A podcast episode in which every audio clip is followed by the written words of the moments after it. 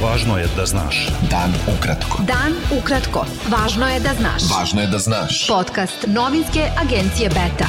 31. maja sa vama Darko Čačić. Krizni štab vlade Srbije odlučio je da ugostiteljski objekti od sutra mogu da rade do ponoći i u zatvorenom i na otvorenom, da poslednja bioskopska projekcija može da počne u 23 sata, a da trafike i kiosci mogu da rade non stop.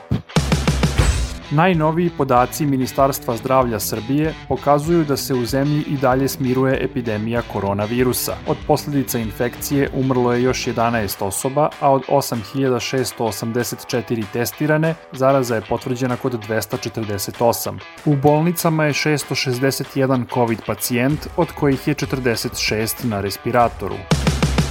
U Srbiju je danas stiglo još 81.900 doza vakcine protiv koronavirusa kompanije Pfizer. Premijerka Ana Brnabić izjavila je da je do sada vakcinisano 47% punoletnih, a da je potpuno zaštićeno 38% građana koji su primili obe doze vakcine.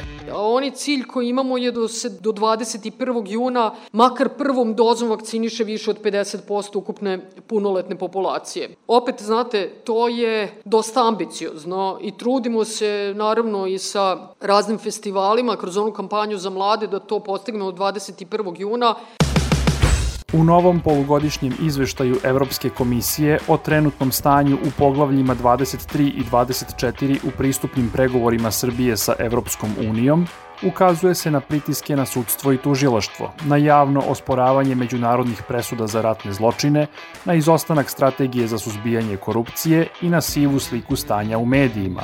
U izveštaju se ističe da vladini službenici, uključujući neke na najvišem nivou, nastavljaju redovno da javno komentarišu tekuće istrage ili sudske postupke. Građani i ekološki aktivisti koji se protive uništavanju Beogradske bare Reva i danas blokiraju pristup kamionima koji su istovarivali šut.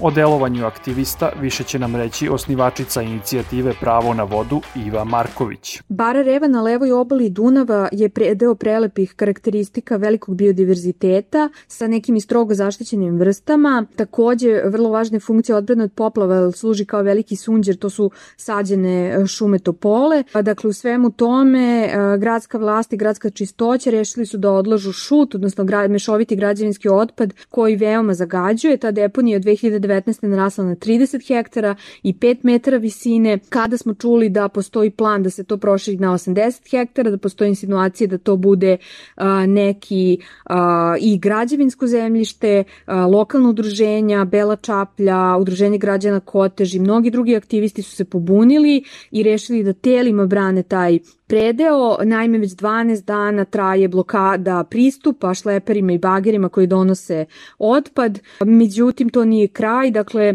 za sada je odbrana uspešna, ali je neophodno da postoji e, trajna zaštita i planira se inicijativa da se prirodno dobro bare reva zaštiti i našim zakonima.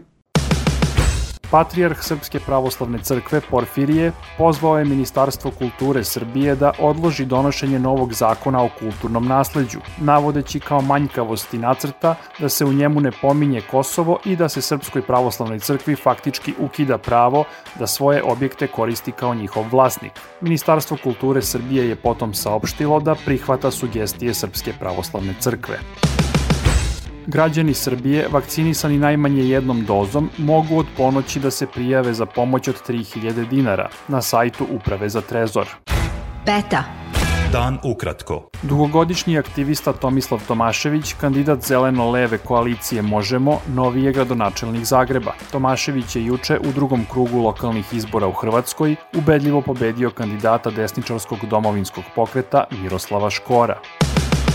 NATO je odlučio da ograniči pristup svom sedištu diplomatama iz Belorusije, zemlje članice Evroatlantskog partnerstva.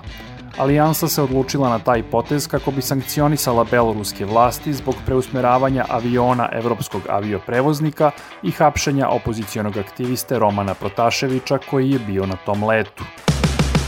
Mandatar za sastav nove vlade Izraela, Jair Lapid, izjavio je da bi za nedelju dana ta zemlja mogla da uđe u novu eru.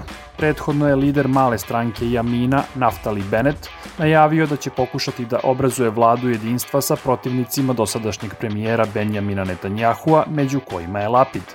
Benetova izjava se smatra ključnim korakom ka okončanju Netanjahove vladavine. Kineske vlasti su odlučile da ukinu ograničenje porodicama da imaju samo dvoje dece zbog starenja stanovništva. Kineske porodice će u buduće moći da imaju do troje dece. Bilo je to sve za danas. Sa vama je bio Darko Čačić, slušajte nas i sutra. Pratite nas na portalu beta.rs. I društvenim mrežama. Važno je da znaš. Dan ukratko. Podcast novinske agencije Beta.